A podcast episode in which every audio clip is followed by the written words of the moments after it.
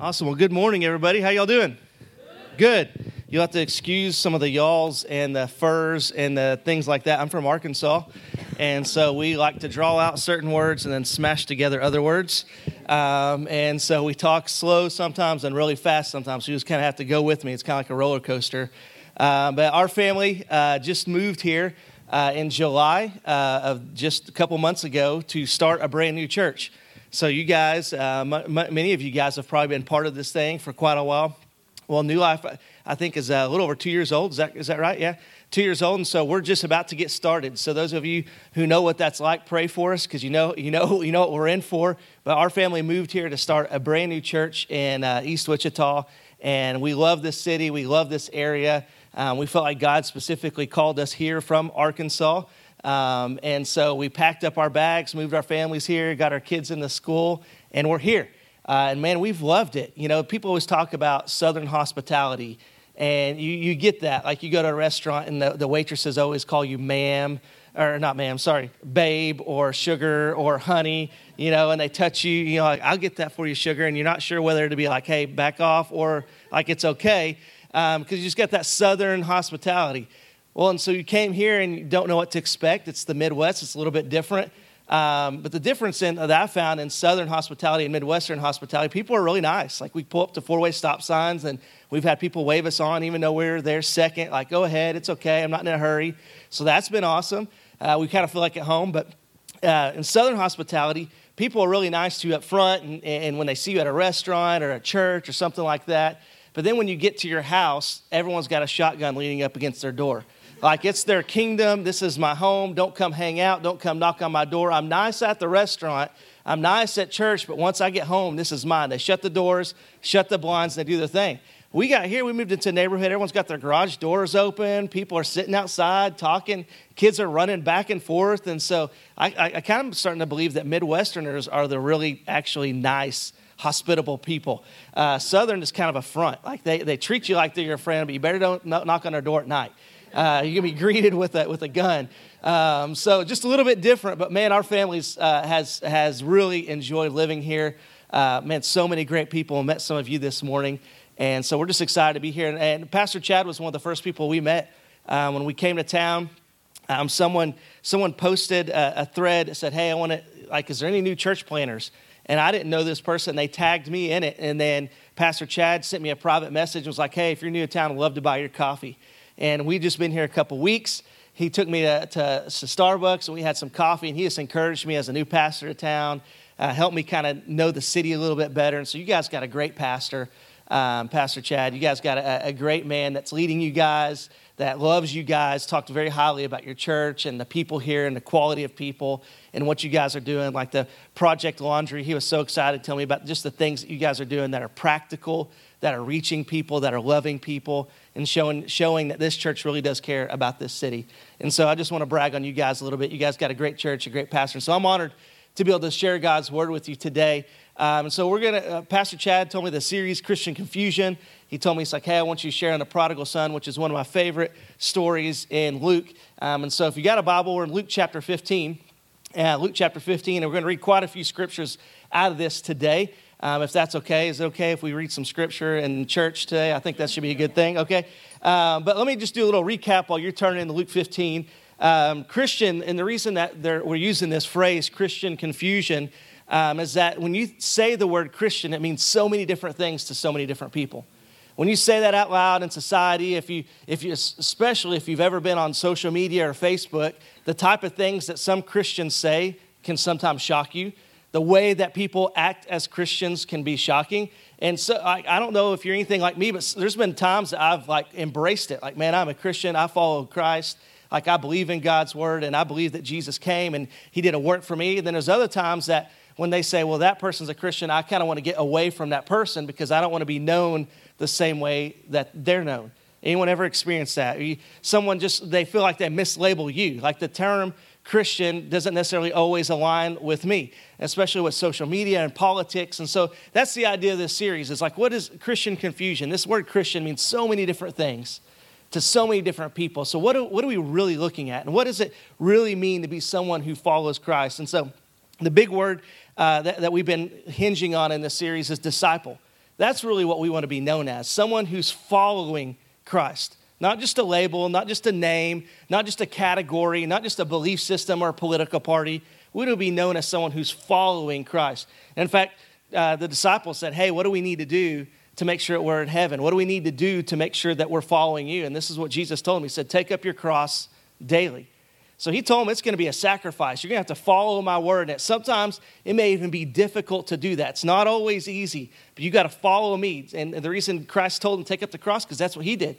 So we're, we're, we're required by Christ to follow him in his footsteps. And so that's the better word for us as disciple as we kind of look into this. And so uh, Luke chapter 15, let's just jump right into that. Luke chapter 15, verses 1 through 3. Um, this is kind of a setup. So there's a conversation here, and we'll just jump right in. It's verse 1. Now, the tax collectors and sinners. That's one category of people. That's, that's one uh, part of this audience here. The tax collectors and sinners were all drawing near towards Jesus. And then it goes on and says this in verse 2 And then the Pharisees and the scribes, they grumbled, saying, This man receives sinners and eats with them. So in this in this this story, before we even jump into the prodigal son, I think it's important to recognize who Jesus is talking to. There's a great story here, but you really won't hear what Jesus is trying to say when he shares this parable if you don't recognize who it is he's talking to. And so there's two, two, two audiences in this one crowd. And so in the crowd, you've got the unrighteous, which are the tax collectors, they're the sinners, these, these people. And, and Pastor Chad talked about tax collectors last week. So if you haven't, uh, if you're not real sure what the stance on tax collectors, listen to last week's podcast and message. He really broke that down. But tax collectors were hated. They weren't, they weren't viewed as very righteous people. So you have the unrighteous, and then you have the Pharisees and the scribes. You have the self-righteous. So Jesus so masterfully tells a parable, tells a story that affects and talks to and ministers to and, and challenges both of the audiences. And only a, a masterful storyteller like Jesus can do that off the, off the hip. Most of us would have to like talk to this category and be like, okay, now I'll talk to you. Now I come over here and talk to you guys. But Jesus tells this story that we're going to look at today where he's talking to this crowd, but it's got two different audiences. And that's going to be important as we look in this. Um, so the, the first two, he tells three parables. He tells two really short ones and one long one. The first, the, the, the two short ones, he tells us a short parable about the parable of the lost sheep talks about uh, maybe you you sing the song Reckless Love, where Jesus leaves the, the shepherd, leaves the 99 to go pursue the one. And that's pulled from this parable, um, where Jesus, there's 99 sheep and they're all doing good, but one's missing. And he, he says, Wouldn't a shepherd, a good shepherd, leave the 99 to go get the one?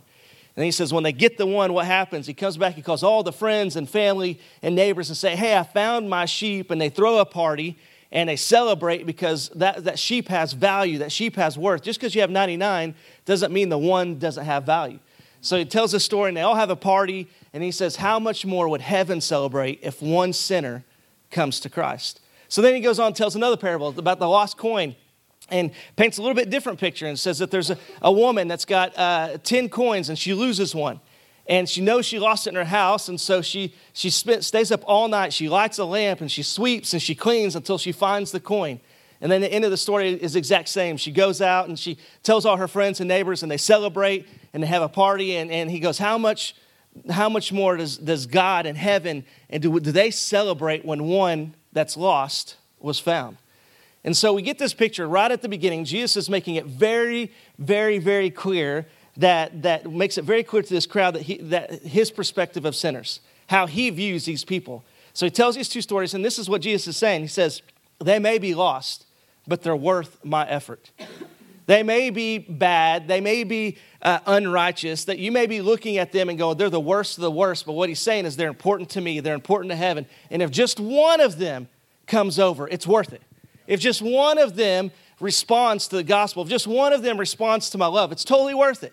So he's painting this picture that these people are important. You call them uh, unrighteous, but I say they're important I, and they're worth my effort. So he paints this picture that I think is so, and then he says, even heaven celebrates a party uh, just if one comes to Christ. So then we're going to jump down to verse 11 and kind of paraphrase those. So now we're going to jump into the prodigal son.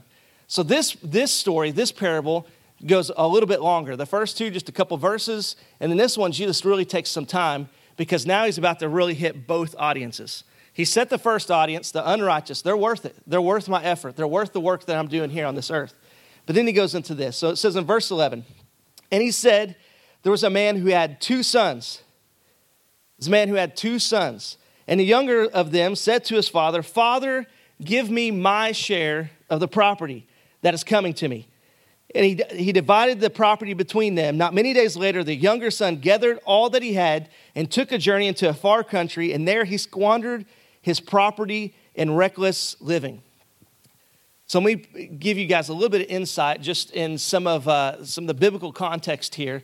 Uh, in Middle Eastern culture, um, the father, anything that the father had, anything that, that, the, that the family had, the inheritance would go to the sons. And you even see this all the way back in the Old Testament with Jacob and Esau. But the older brother is the one that's supposed to get the majority of the inheritance. He's supposed to get two thirds, and then the younger brother is supposed to get one third. But that inheritance is only supposed to pass down once the father dies.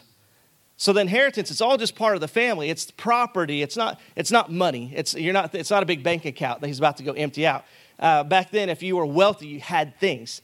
So it was oxen and lamb and cattle. It was property and employees and, and houses and, and different things and, and a business more than likely. And so when the son goes up to a father and says, Hey, I, I want this, I, I, want this. In fact, the, the, the, word property right here in Greek, the, the Greek word is bios. That word means life.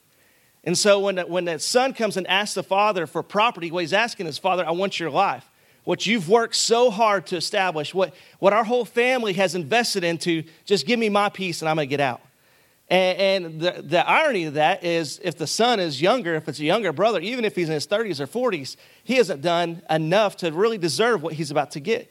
The father, and maybe his father before him, and maybe his father before him, are what really built this capital. They're what built this, this, this, uh, this state.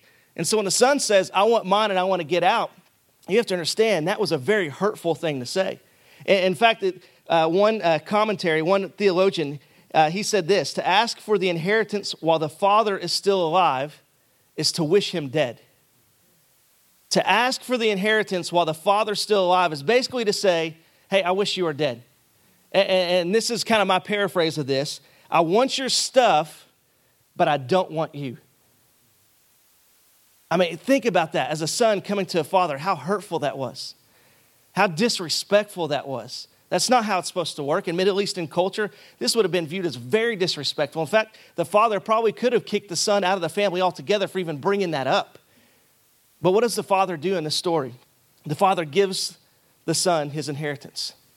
The father goes ahead and, and probably becomes the talk of the town of a weak father and didn't stand up for Middle Eastern culture. And that's not how dads are supposed to act. And that son is spoiled and he should have been shown, like he should have been put in his place. But that's not what the father does here. It says the father gives him an inheritance. It says the son takes a few days before he leaves. Why? Because he's got to sell everything. So, because it's not money, remember, it's uh, the, the inheritance is stuff. So imagine the father sitting there watching his son just sell away everything that he had worked so hard for. There's the three sheep, and there's that one house, and there's that 100 acres right there. And his son's just auctioning it off for cash, just getting as much money as he can get out of it as quick as he can because he's about to get out of town. And so the father, he's sitting there, he's watching this, and this, is, this gives us a great picture of God's love towards us. You see, the father, he endured the agony, the, he endured the agony of rejected love. The father loved him so much, yet the son says, I don't want you, I just want your stuff. I mean, just so hurtful. The son did everything he wanted. He grabbed his stuff, and if you read the story and we'll go through it, it says that he spent the money and he lived lavishly. And his brother even said that he went and spent time with whores and did other things, prostitutes, and did all kinds of crazy stuff and went and lived this crazy life. And he went out there and just did anything he wanted to do, anything that he thought was right. He pursued the pleasures of now without the thoughts of what his future may look like. And he spent and squandered all the money. And so I want to give you just a little bit of picture of the younger brother. So we got this younger brother, and there's a couple phrases here. So younger brother, we know he's the unrighteous. That's who he represents in the story. So Jesus, remember, he's talking to two different audiences, the unrighteous and the self-righteous. So younger brother, he's unrighteous. He, he did something that is not correct with culture. He did something that was disrespectful to his father, and then he went out and lived a crazy life. He, he was wayward. He, he went all off. And then moral rel- relativity. This is, this is a phrase, and I want to explain this to you a little bit because I think this is very uh, pertinent to today's culture. Moral relativity is this thought it's this thought that I, I'm going to do, and what is right and wrong is determined by how I feel about that thing. Moral relativity means I decide what is right and wrong based off of how I feel. And so that's what the son dove into. He said, Hey, I know what I've been taught. I know what the father says. I know what our culture says. I don't care because I feel like I want to do this. And so son goes and he lives this moral relativity. It's his belief system. He adapts this belief system that says, if I like it, if it feels good to me, then it's good to do. So he adapts this. And then uh, he gets this very open minded perspective and is living this life that no, probably not a lot of people around him are living. Uh, his older brother stays. We know that in the story. And so he goes and does this thing. And then he's disobedient to a father. And here's the last thing he was lost. He was lost. We know that because in the stories right before that, Jesus tells us that there was uh, 99 and there's the one, and then there's the 10 coins, and then there's the one that's lost. This younger brother is lost. And so in verse 14, let's, let's jump back into the story. It says, And when he had spent everything, doesn't tell us how long that took, maybe a couple weeks, couple months, maybe a couple years. It says, A severe famine rose in that country, and he began to be in need. So, for the first time ever, probably, if his father had an inheritance and had an established an estate, the son felt need. He stepped out away from the father, stepped out away from the family, stepped out away from the home, and all of a sudden he's, he's wrecked with this thought that I, there's things that I need that I don't have. And the story tells us a little bit about what that looked like for him. So it says, so he went and he hired himself out to one of the citizens of the country who sent him into his field to feed the pigs. So he goes, he drops down so far that, that he's now working with pigs and, and feeding pigs. And it says that he was longing to be fed with the pods that the pigs ate. He was so hungry that what the pigs ate, he thought, I, I, Can I eat some of that? I can imagine even when the owners or the, the masters of the pigs and were stepping away, him like even trying it and like dabbling in it. That's how hungry he was. He had gone to rock bottom. And then it says this, and no one gave him anything. See, the self righteous crowd, if you go back to the, the beginning of this, and remember, there's two crowds, there's one crowd, two audiences. The self righteous crowd, I guarantee you, they're sitting there with their arms crossed going, He got what he deserved. He, he, he, he went up to his father, was disrespectful. He asked for his inheritance, and he squandered it. And now he's, he's eating with the pigs, and he has no one in his life, and he's out there all on his own. And the righteous people, the self righteous people, going, That's exactly what he deserved. You know, and they're sitting back, and they're, I'm sure they're like, Amen, and Jesus right there you know, Jesus telling the story like, hey, preach it good, brother. He's preaching good right there. That's exactly what that boy deserves. He, some people got to learn the hard way. Any DC Talk fans? Some people got to learn the hard way. I know, just me. Um, you know, and so they're, they're, they're like, hey, that's what he deserved. You know, he did it. That was his choice, his decisions, his actions, the direction that he chose with his life. That's what he gets. And then the very end of this says that there was no one there so, for the first time in his life, he, he was in need. And for the first time in his life, he was all alone. I guarantee you, when he had all that money and he was hosting the parties and he had the, the upper, the, uh, the, the, the, the, what do they call that? The, ta- the, the upper room in like a big hotel or something, the suite, the penthouse suite. And he was hosting the parties and had all the drinks and had all the food and how I guarantee you there was friends everywhere. Now he has nothing, and it says there was no one. And it's ironic how that works. When we're at our lowest, when, when things hit us and we're struggling in life, oftentimes we feel very alone. Eh, eh, we feel very isolated. And here he is, that's exactly how he's feeling. But then verse 17 says this But when he came to himself, when he came to himself, he took an account. What does that mean? He came to himself. He took an account of where he was. He looked around. Imagine he was he was standing in, in the pig slop and pigs around him bumping up against him. And if you've ever been around very many pigs, they're rough and they're nasty, they stink. And he's looking around going, Where am I at? How did I get here? I'm sure he's backtracking and going, Man, I, I should have saved a little bit of money. I should have like not spent this or maybe that decision or that thing I did with that one person, they told me they were going to invest my money, and we're going to do all this, and all of a sudden now there's nothing. And I'm sure he's backtracking and regretting many decisions that he had made to let him to this point. And as he's backtracking, he backs up all the way back and remembers where it all began. When I looked at my father and said, I don't want you, I want your stuff. So he's there and he came to himself. And I think sometimes we got to do this. I think sometimes when, we, when we're in a place that we don't want to be and we're in a place where like, man, I wish I wouldn't have done that, or I wish I wouldn't be here. I don't know how to get out of this. Sometimes I think we got to do the same things. We got to come to ourselves and just go, self. Everyone say self. self. Self. Okay, so everyone say self. self. I've gotten into a mess. And I know how to get out. So that's where he came to the realization. He, he came to this realization that I know how I got here. I'm in a mess. He came to himself. I know why I'm here. I know how I got here. It wasn't by accident. Maybe it wasn't all my choice. Maybe some other people made some choices for me. And that happens sometimes in life where other people's choices put us with the pigs. But regardless, we're here now and we can look back and say, I know how I got here, but I also know how to get out. He came to himself. And he said, How many of my, my, my father's hired servants, it goes back into the story, how many of my father's hired servants have more than enough bread? But I perish here with hunger. Verse 18, I will arise and I'll go to my father and I'll say to him, Father, I have sinned. So now he's rehearsing. What am I going to say to my dad?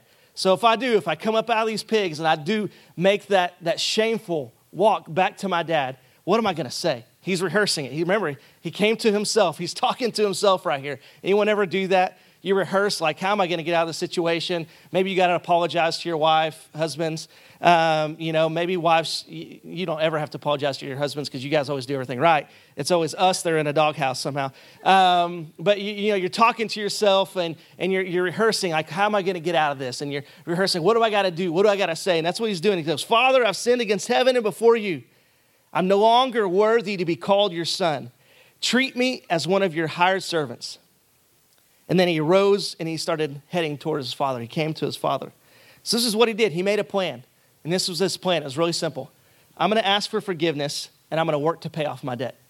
He said, Treat me as one of your hired servants. I don't even need to be your son again. That was his, that was his idea. That's, that's how he was approaching the father. I don't even, I, I, I understand you can't forgive me for the act I caused against you, but just let me work in the house. Just let me be one of your servants because at least I'll have food. At least I'll have shelter. At least I'll have a, a livelihood as I move forward with my life. So his plan was I'm going to ask for forgiveness and, I, and then I'm going to just, just work it off. I'm going to pay off my debt. And there's four confessions here, and I just, this is not really the whole sermon, but I'm just going to drop this in here. There's four confessions in that, in that statement when the son was speaking to himself that I think are important for us today. His first one was, I'm a sinner. He, he recognized, he said, Father, I've sinned against you and I've sinned against heaven. He recognized and faced his reality. He recognized that his current condition was his choices and they were against God and they were against his father. And so he, his first confession was, I'm a sinner. The second one was, I'm not worthy.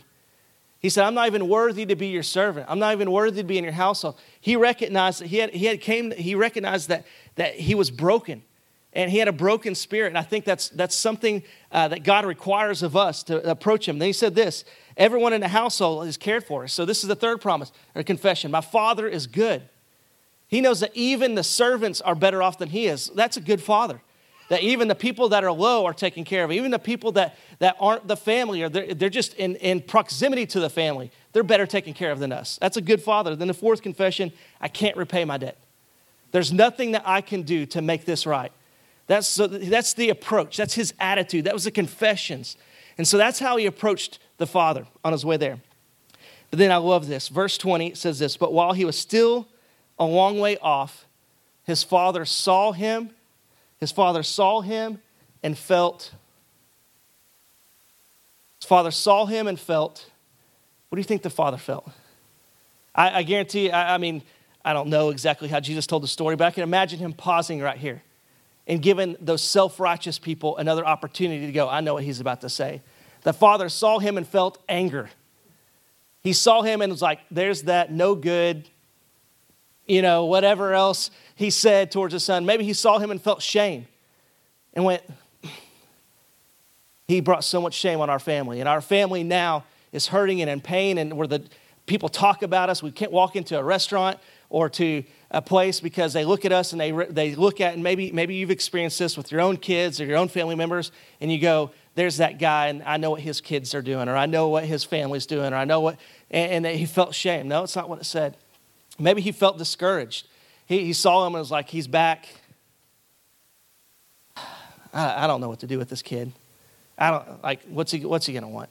Eh, eh, and so I imagine Jesus leaving that kind of hanging. He said, The father saw him from a long ways off and he felt compassion. That's what the scripture tells us. Verse 20. But when he was still a long ways off, the father saw him and he felt compassion.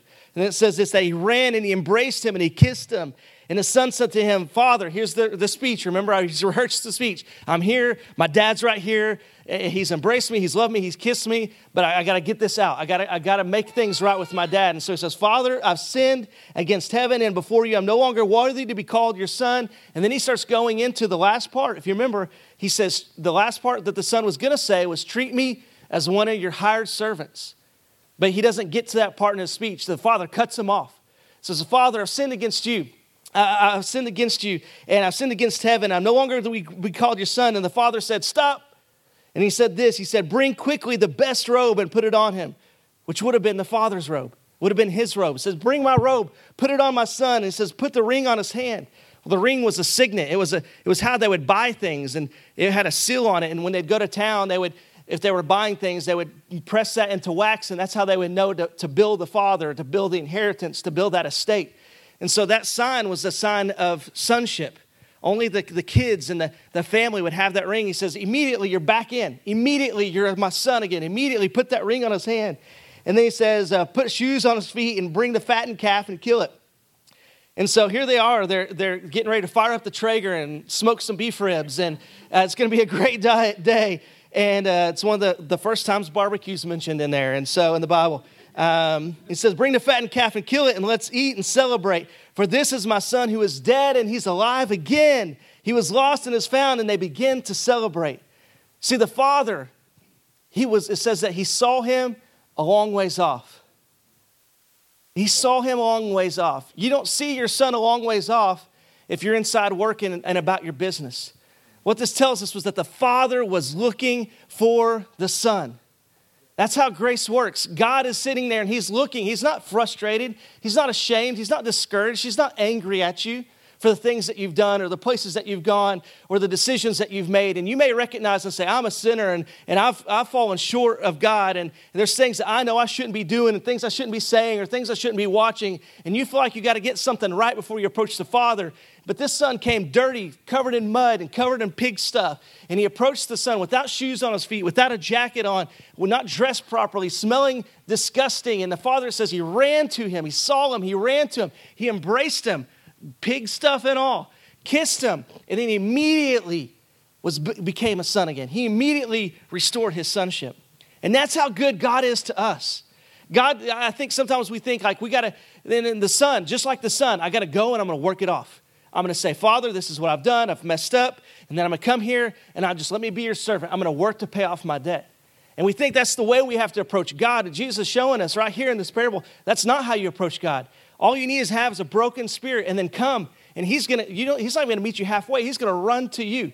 He's just waiting for that heart to turn. He's just waiting for that, that for you to come to yourself and say, I'm broken, I need him. And as soon as you do that, Jesus is right there.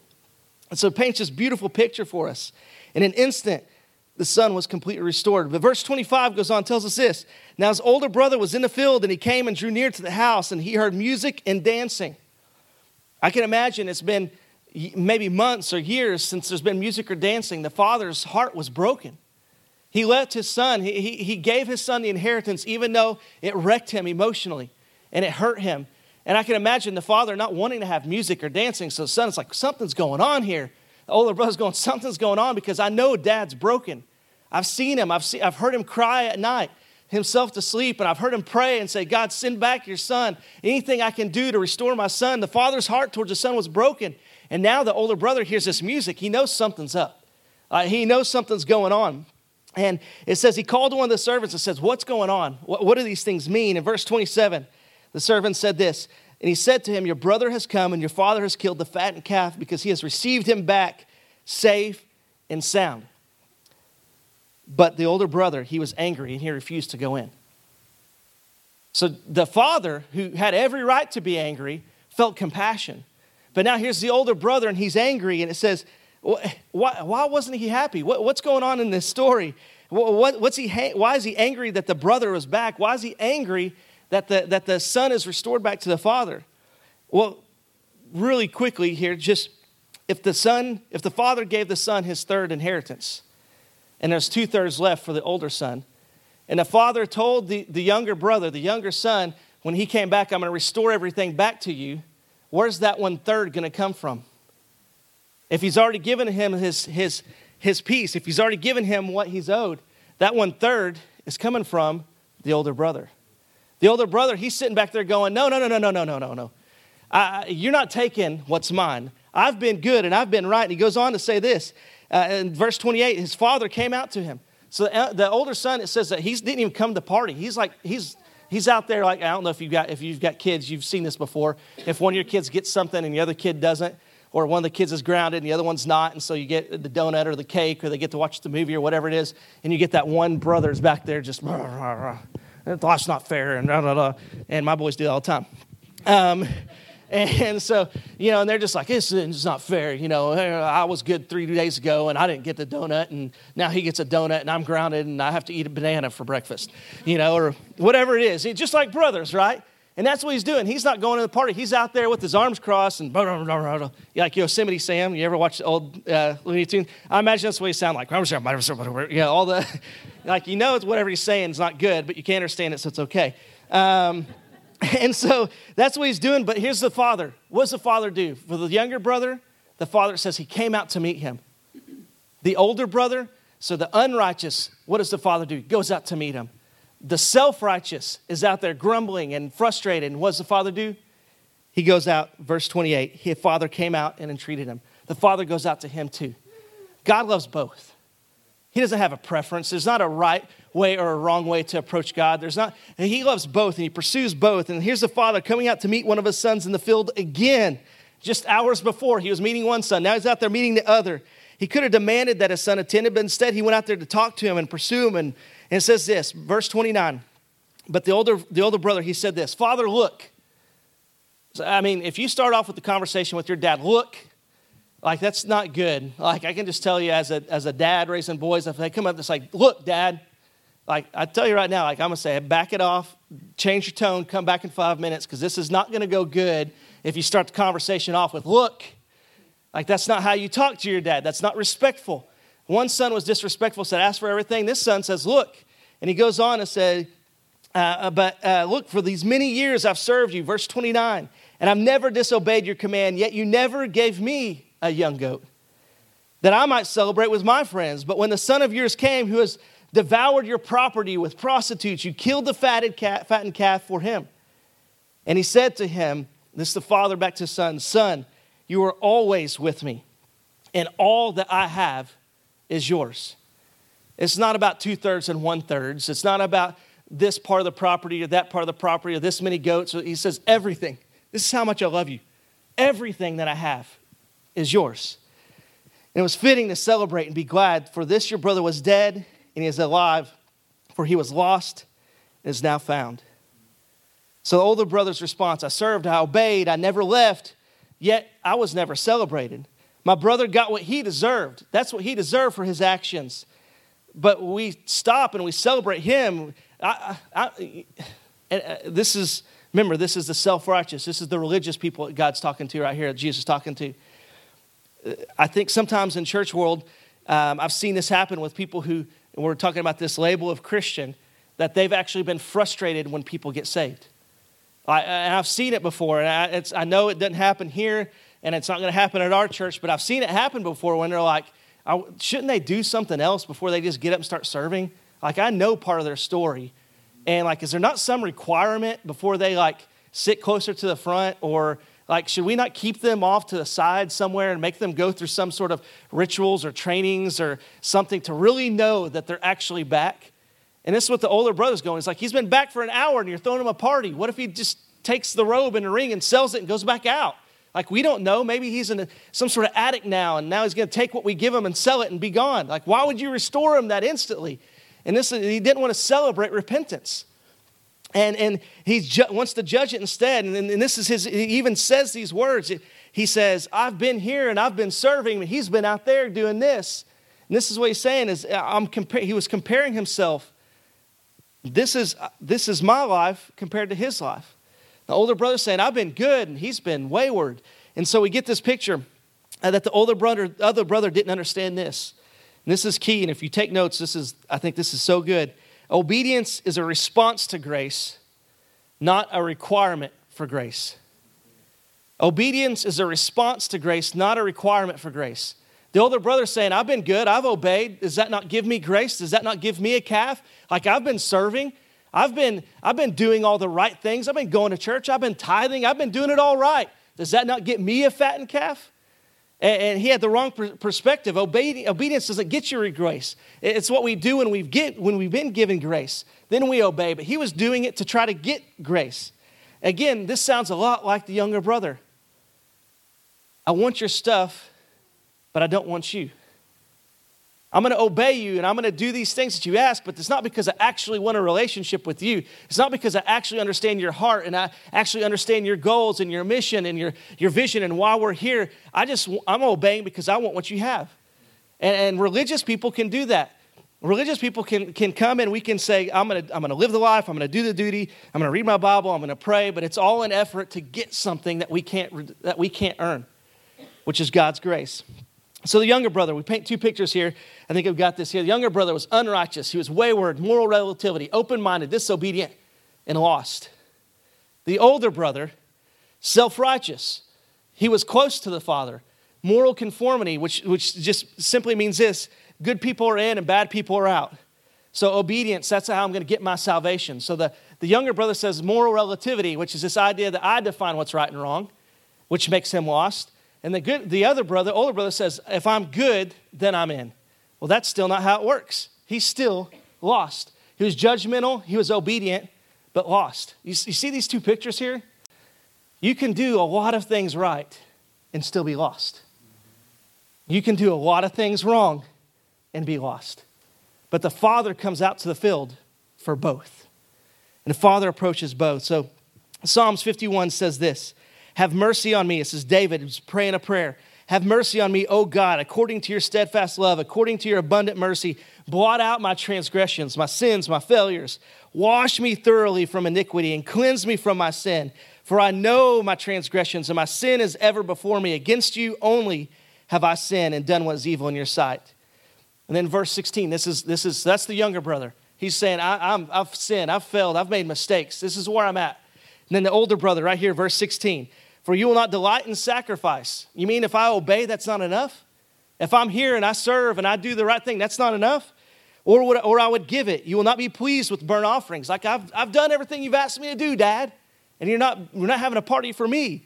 The sacrifices of God are a broken spirit and a broken and contrite heart. Oh God, you won't despise that. If we come before God saying, God, we're sinners.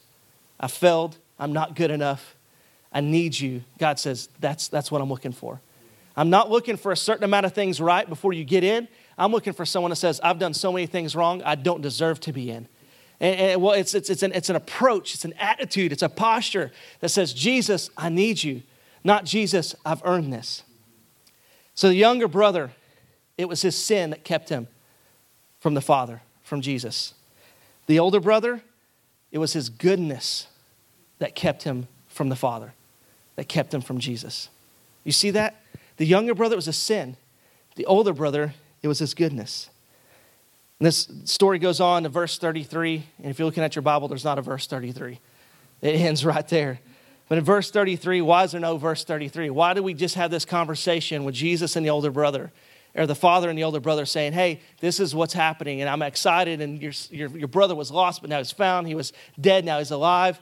Why do we not see what the older brother did? Like, we don't get the picture of the older brother coming in. We don't know how he responded. And I think that's on purpose.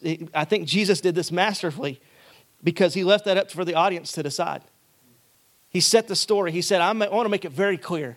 You can be very lost. You can be a sinner. You can be far from me. But if you repent, you're in. That's all it takes. You can be very righteous and you can do a lot of things good. But what are you going to do? Uh, will you, will you, can you see yourself and can you put yourself in the same shoes of this guy and say, I'm a sinner, I still need you? You see, we know the Father's response towards his children. We only have to decide what's our response going to be towards him. We know the Father's going to meet us in the field, whether you're religious or self righteous or unrighteous, whether you got a past that's a mile long, and you, you know the the whole like Santa's list. You know, he's got a list. He's checking it twice. Like Santa's going to be there for a while if he's looking at your list. Like, you know, maybe your past, you can look back and go, man, I got a lot of things I've messed up. Or maybe you're going, hey, I've been in church a long time and I've been living a pretty good life. Both of those people can be lost. Both those people can be without God. But we know this that the heavens rejoice when one who is lost is found. So maybe today you're the prodigal son, you're far from God. Maybe today you're going, hey, Jon, I, am a long ways off. Like, I, I, I, I need to run to the Father and I need Him to run to me because I've got a lot of things that I need to be forgiven of. And I would encourage you to do what the, the prodigal son, the young brother, did, which is to repent from your sins and embrace His love.